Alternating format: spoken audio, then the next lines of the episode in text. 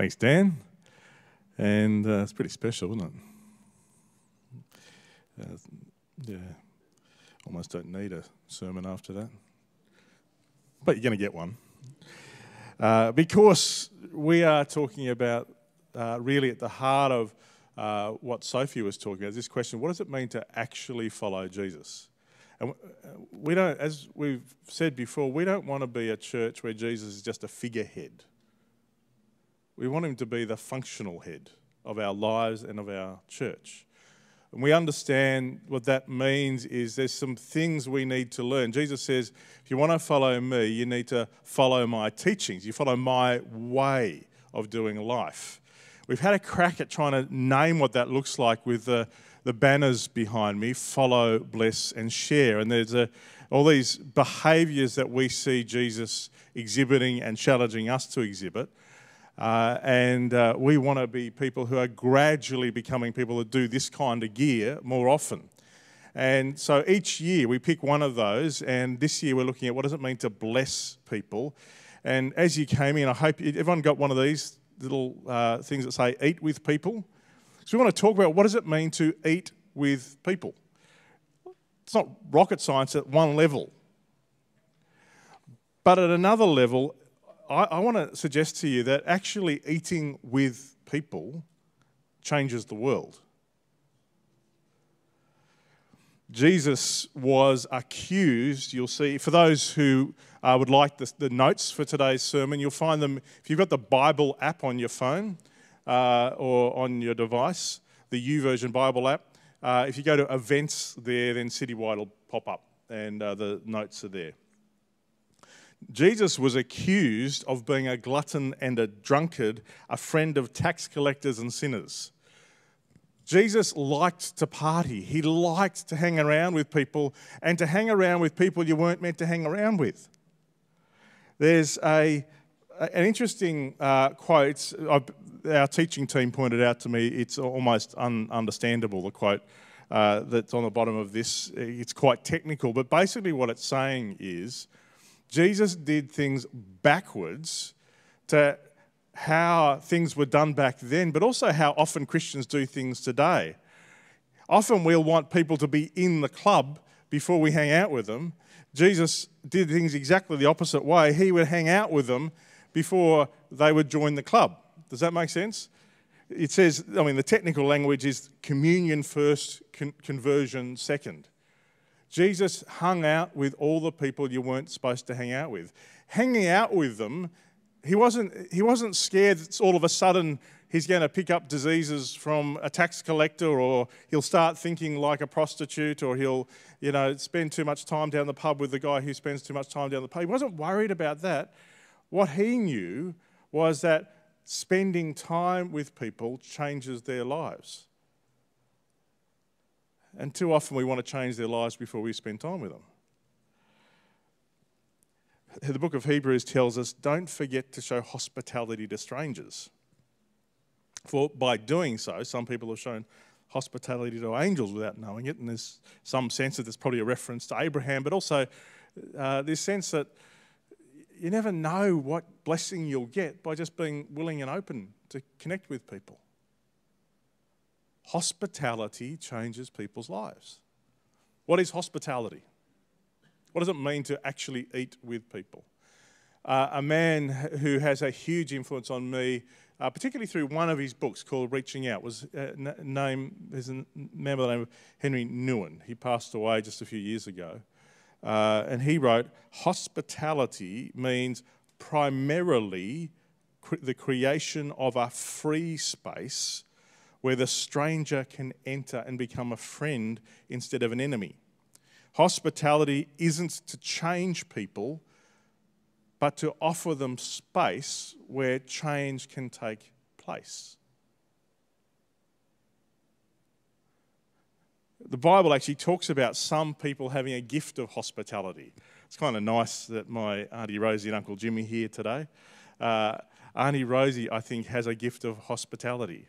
In fact, she was just pointing out that in her shed, she has a, a karaoke machine. Uh, and, you know, being part of my family, everyone knows that means she can't sing. Uh, but she's got like a slushy machine. Uh, what else have you got? Oh yeah, a giant cactus to throw hoops on. Like she, she likes to welcome people and create a space where people can just come and have fun and be together. She has what the Bible would call a gift of hospitality. Not everybody does. Uh, so, you know, some people actually, when like, if I'm to be honest, when I get on an airplane, I'm trying to work out how not to sit next to somebody rather than how, how to sit next to somebody. Uh, but uh, so, I, but I, one of the things we have to come to terms with is people like Auntie Rosie uh, are essential, and we, we need them, don't we? We need the people who create the space where everyone relaxes and feels comfortable. But the danger is we think, well, we'll just leave it all to them. And you can't actually try, seriously try and follow Jesus and not be hospitable. Philippians 2 is the great chapter that um, spells out what it meant for Jesus to be a person. And uh, there's technical language around it, but what it says is something absolutely countercultural for us here in middle class Western Australia. Not Western Australia, middle class. Anyway, we're not in Western Australia, we're in Tasmania, in case anyone was worried. Uh, what it says, listen to this do nothing out of selfish ambition or vain conceit. Rather, value others above yourselves. Did you get that?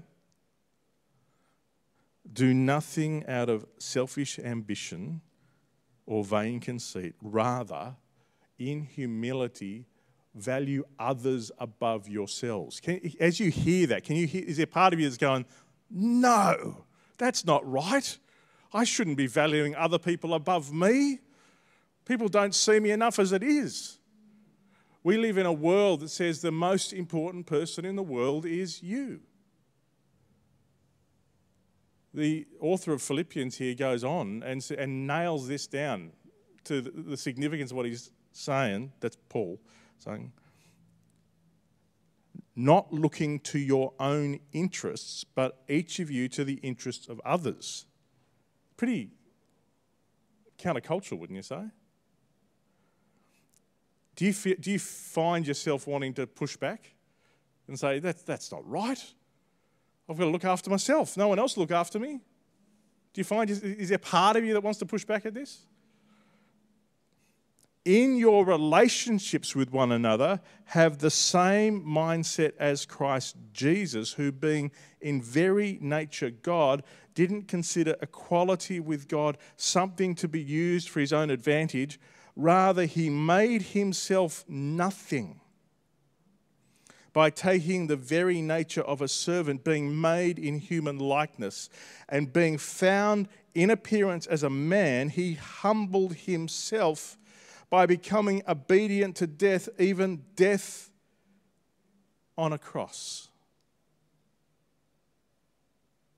Sophie was just talking about how transformative it is when you know the meaning of that cross.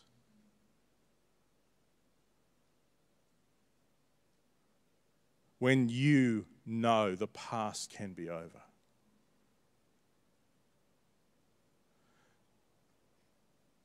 One of the things we have to face, though, is we have our, our culture tells us to focus on ourselves, and Western Christianity is an individualist Christianity, and it's wrong. We are shaped to think it's all about me and my relationship with Jesus.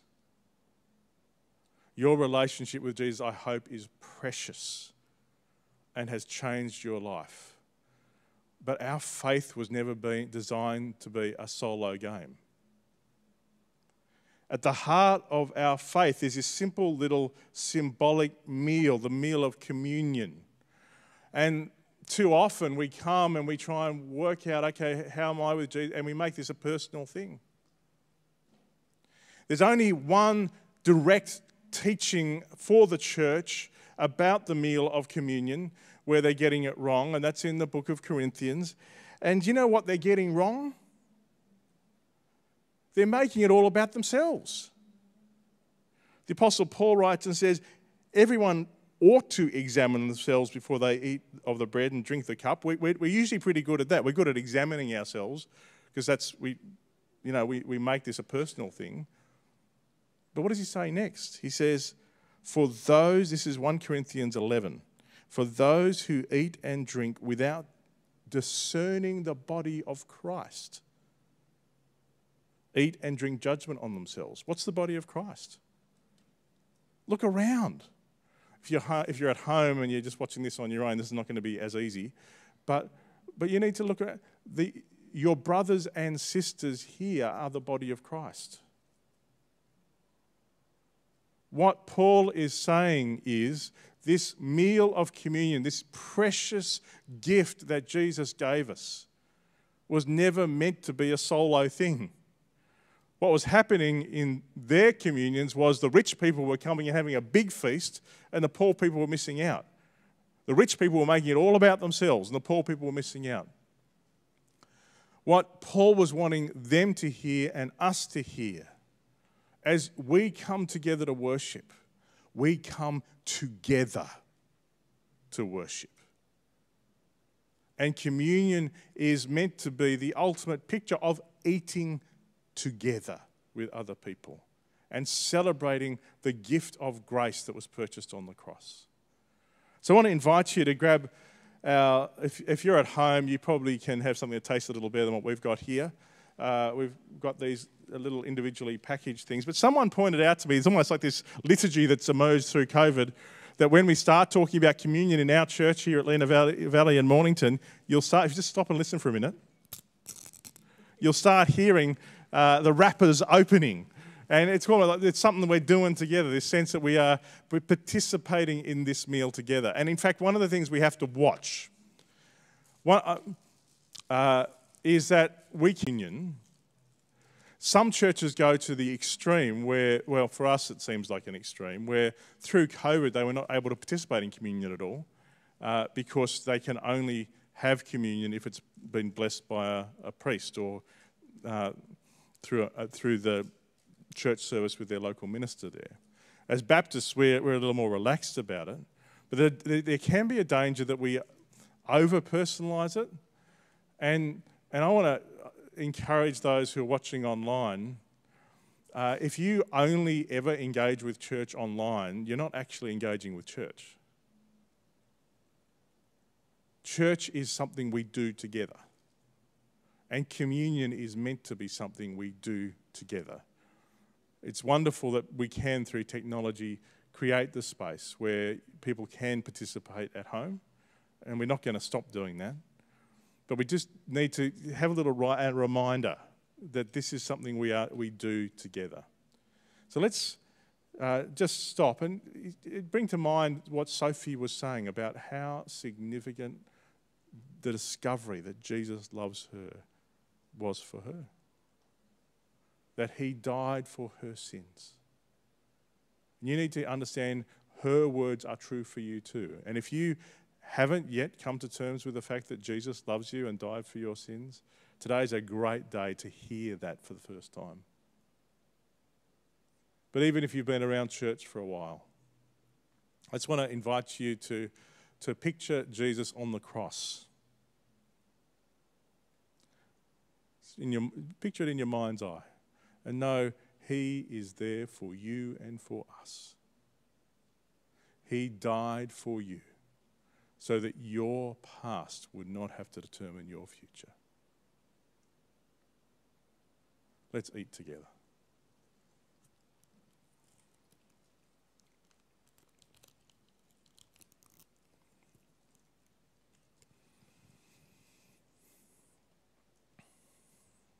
and we come to this symbol of Jesus' blood, this symbol of a new covenant that means that we can have a relationship with God. That the God of the universe wants to be your friend and our friend, and He wants us to come together to Him. I might just pray, then we'll drink this together. Jesus, We, we have no idea what it cost you. But we see the impact of the price you paid in Sophie's face as she shares, shares her story. And we share, she, share, she shares how her life has been transformed in the space of a year because she's discovered how much you love her. And uh, geez, I love the fact that this room and the room at Lenah Valley and people watching, there are so many of us who would say the same that our lives have been changed because we love you. We also acknowledge, Jesus, that there's plenty of times where we forget and uh, we take back the steering wheel of our own lives and we get a bit self focused. Thank you for the reminder of this little communion meal that reminds us who you are and what's important. And now, as we drink together, Jesus, we just want to together say thank you. Thank you for your blood that means we have a future with you. Amen. Let's drink together.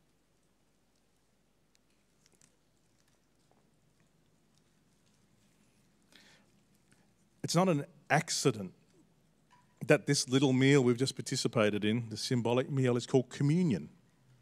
It is designed to be something we do together. It's designed to be a, a community experience.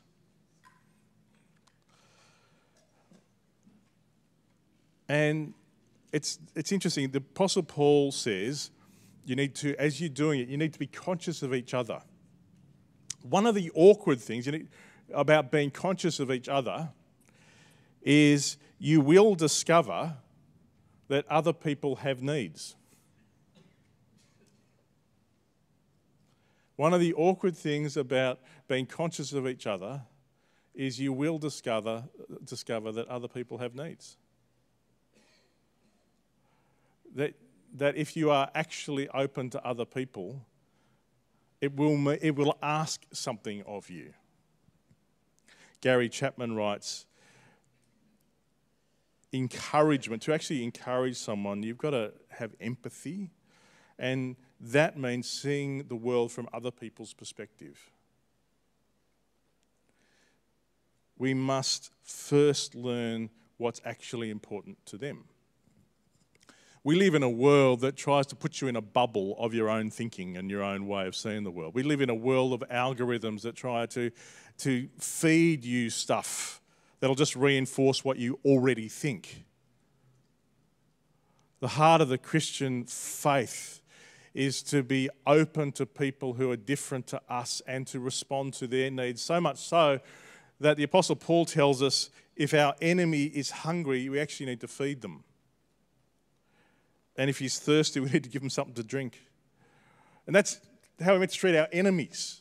We're meant to, to notice if our enemy's hungry or thirsty.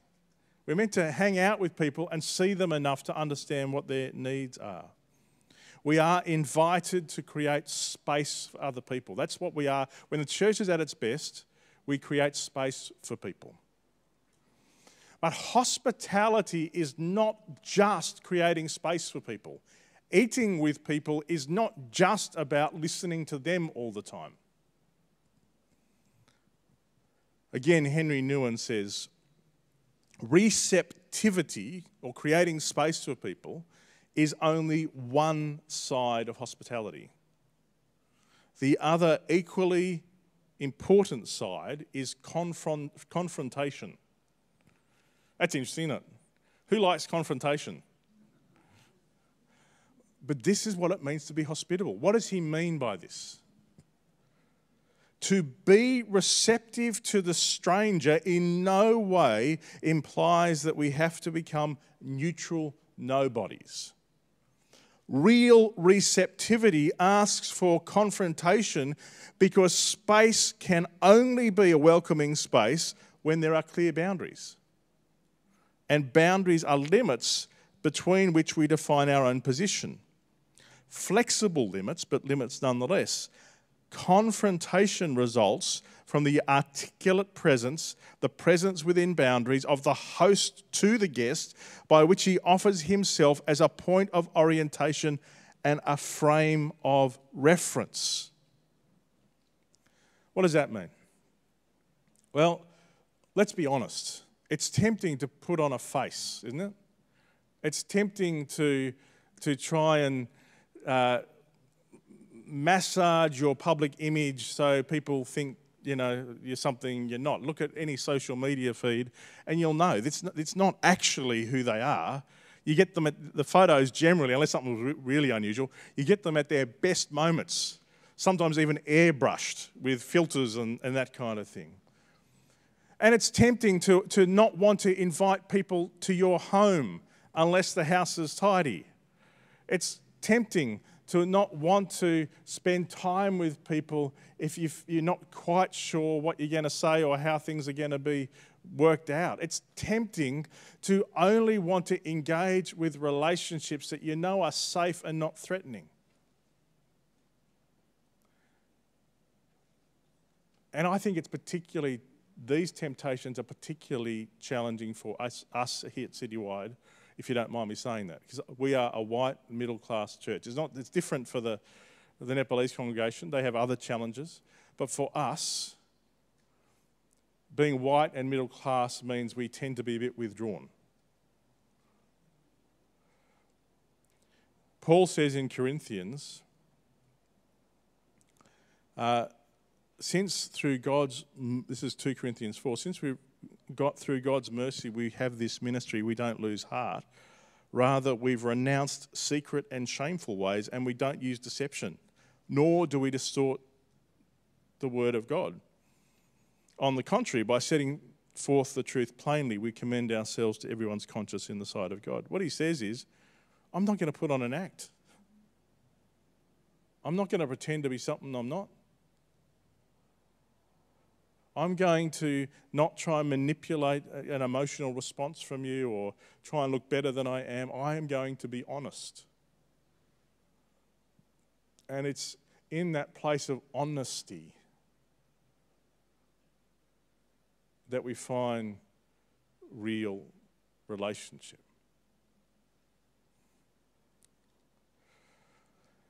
And it's interesting, as I don't know if you've. I, I had a, a, meal with a mate this week, and I just I was reminded coming away from it. I went into the meal, kind of thinking I knew how the conversation would go, and then I came away from it realizing I had no clue. Uh, that like when you actually sit down and connect with people, you are not in control of the relationship. One of the one of the scary things about real relationship uh, is that it's a, something that happens between two people and neither of you are actually in control of what happens. Something emerges in the relationship between you, and you both benefit from that. It can be painful, it can be wonderful, but it will, it will normally be a bit unexpected because if you knew exactly how the other person was going to respond, then they then there's something probably wrong. You're not meeting them. Proverbs says, as iron sharpens iron, so one person sharpens another person. How, have you ever stopped and thought about it? How does iron actually sharpen iron? It comes together and rubs bits off. There are, there are sometimes even sparks that fly. But you can't sharpen iron with marshmallow. Well, it can be really tempting to want to be soft and fluffy and for people never to actually meet you. When we're talking about eating with people, we're not talking about eating alongside people. The only way to eat with people is for you to be honest and for them to get to know you and for them to be honest and, you, and them to get to know you. Now, I know it, it, it can be a bit of a daunting thing uh, because honesty always requires vulnerability. Relationships always require vulnerability. It's quite possible to have, be at the same table eating the same food, but not actually eating with people you can be eating alongside people. It's a different thing. Think about it, Jesus always went there. Wherever people were scared to go in a conversation, he would go there. He would turn up and he would be honest, and people, his honesty changed people's lives. I really want to encourage you. We, we long to be a church that really actually is a community where we actually do life together. we we've got a way to go. We've got a way to go. But what will happen if we have the courage to eat meals together, to, to connect with each other, is you will become freer and freer and you'll learn more and more about yourself and other people because you'll be growing together. Now, there can be a sliding scale. It may be a bit daunting at first to invite someone over to your house for a meal. So, can I encourage you? Buy them a cup of coffee. Take them to go to a cafe. Laurie would tell me that the Lindisfarne mob would often go out to the, the local, uh, was it Banjo's or yeah, Banjo's, the, the little Lindisfarne church. The whole church would go out to uh, Banjo's. I love that the, the Lenah Valley crew often will uh, go to. They used to go to the Carlisle, but now where do they go? The Granada, because the uh, the the uh, the deal for pensioners is fantastic, uh, which is great for the pensioners. But, but, but, but, every, but for everyone else, it's fantastic too. There's something about sharing a meal, but you can see there can be levels to it. At the heart of our faith, there is this assumption. Uh, 1 Peter says this In your hearts, revere Christ as Lord. I don't, I don't know how you found Sophie's sharing. but Isn't there something powerful about someone just being honest about how much they love Jesus and how much He's changed their life? That's what changes the world. Someone just being honest. The starting point, though, is to actually, for that actually to be true. We can see in Sophie's face and hear in her voice that it's true. What Peter says here in your hearts, revere Christ as Lord. And then he says something funny. He says, if you're doing that, you're going to need to be prepared to give an answer to people who ask you to give the reason for the hope that you have. But do this with gentleness and respect, he says. He assumes that if, if you are open to God and He's changed your life, and if you're just being you, people are going to ask you, How come you're so hopeful? Where does your hope come from? That won't happen if you're not sharing meals with people, if you're not eating with people, if you're not sharing life with people. If you're stuck in, in, in your own room watching your YouTube feed, or if you're, you know, stuck in the same group of friends who sort of have made an agreement to keep the conversation superficial, people won't be asking you about your hope. But if you can actually share life to, with people and share what's going on for you and share what God actually means for you, that will change people's lives. It'll also change your life because there's something about being honest that actually helps you, funnily enough. We, we know, I know the, the Nepalese do this well. They have other challenges to do with uh, respect for authority and how real you can be in presence of authority and other things that, that that, the other challenges to community. But for them, sharing meals is just part of life. That's what they do. Uh, we we got to get better at it. That's why we as a church uh, we want to learn from them. I'm so, so grateful whenever we get to hang out with them. Uh, and we've also implemented dinner together. Just once a month. It's not complicated, it's an hour and a half of your month where you will meet people you probably haven't met before and you'll share a meal with them and we'll have some uh, question like what your favourite holiday has been or something like that. It's, it's, it's not a Bible study, it is simply a time to share a meal together and connect with people you might not ordinarily connect with. Again, some people will think that church should be this place where you only come and sing worship songs and listen to the Bible and, and, and look really religious. The thing about Jesus is he didn't look really religious.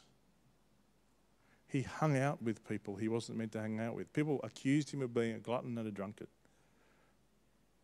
And I think we need to learn to live the kind of life where we, the, the kind of people we hang out with offend the sensible people. Because that's what happened for Jesus. Jesus hung out with people who, were, who offended the sensible people. And he loved them, and, and they knew he loved them. That's our task. So for us, dinner together isn't the be all and end all, but it is our hope is once a month that we can share a meal together and that you can invite some of your friends to meet some of your church friends too. Uh, and that it can be just a relaxed time where we have a, share a meal together in different people's places, and everybody uh, brings a main course to share. So the people's house you're going to isn't, you know, they don't have to do it all. They'll provide a dessert, but, it, but it's, a, it's a moment just to share and be together. Can I encourage you? Uh, we, we don't think dinner together is meant to, you know, change the world. It's, it, but it's a practice. It's a practice to help us get in the habit of sharing meals together. And, and I am convinced that if we can honestly share meals together, uh, the world will change because people will be meeting real people who, who have had their lives impacted by Jesus. I hope you've got this. This is, a, this is our sort of introduction. On the back of it, there's a whole bunch of questions that are based on our understanding of what it means to gradually become more like Jesus. There's a, a diagram we introduced you to a couple of years ago uh, where the, the idea that is the more you focus on Jesus, if you can then be honest and reflect on your life and how it is and compares to Jesus. And you'll see there's some questions there to help you reflect. Like things like, what have been some of your most enjoyable meals with friends? Or how many of your meals have been eaten while you're distracted by something else? Just things that help you reflect on how you, what's actually happening for your life. And then recognizing, you know, what could change? How could you hang out? How could you connect with people more? And then choosing what, what do you want to change in your life? And then the challenge is what are you, what are you actually going to do? All these follow, bless, and share behaviors are meant to be behaviors that we put into practice, that we have a crack at, at trying to live like Jesus taught us to live. And one of the great ways he taught us to live is to party, to hang out with people, to love people who don't fit the boxes, to, to not just hang out with the religious people but hang out with the awkward people and love them and share who we actually are. That's who we're called to be. Now, for many of us, it's going to take a lot of courage. To spend time with people who we don't feel safe with takes courage. To spend time with people, particularly, and to invite people to your house, if it's not absolutely pristine, can take courage uh, because you might be worried about that they'll judge you for not having it pristine or and if you're not if you're worried about your cooking you know i'm fortunate i, I married someone who can cook. Uh, but there are ways like the, the $5 chook at woolworths is, is a great way to put on a feed for someone. Oh, $10 okay it's now $10 yeah it's inflation for you. But can i can i encourage you now? Now that's got people going. Uh, can, I, can I encourage you now to think about this coming week? Who can you share a meal with? And, and can, can I encourage you to share meals with people who aren't part of your church family and people who are? And, and in the next couple of days, can I encourage you to sign up for dinner together? There's a, there's a link in the sermon notes. You can just click on that and it'll take you to the, the website. Uh, it's just on the website. If you go to www.citywide.org.au, dinner hyphen together. And that's where you can sign up. Otherwise, just let Jan know. Or they've actually got pieces of paper up here to sign up for it. But for us, this is not a small thing. We genuinely want to be a church that moves towards being a community. And we, if we're honest, we've got a long way to go. I, I don't think community is normal. in the Western world. It's certainly not normal in middle class Tasmania, and we've got to learn how to do it. So we need your help, we need your courage, and we need Jesus to, to lead us. Let's pray. Jesus, thank you. Thank you so much that we don't have to be religious and hang out with all the, you know, people that are uptight and have all the right answers. Thank you so much that you came to show us how to party. You came to show us how to hang out with people who are a bit awkward, who, who, who people get worried about. That you came and showed by loving people, that's actually how the world changes, not by us, you know, coming up with clever marketing campaigns or clever slogans or anything. Jesus, you came to show us how to do life, and life is done in community. Can you help us be? Uh, can you please, Jesus, help us? We, we acknowledge we've got a long way to go. Uh, so can you help us in the moments next week when we get together for lunch after the service? Can you just help it be a, a time of community? Next, next time when we get together on Friday, next Friday night for dinner together, can you, uh, can you help it be a time where we get to, to know each other better? Can you help us have the courage to share with each other in community? And I just ask that in your name. Amen. Back to you, Dan.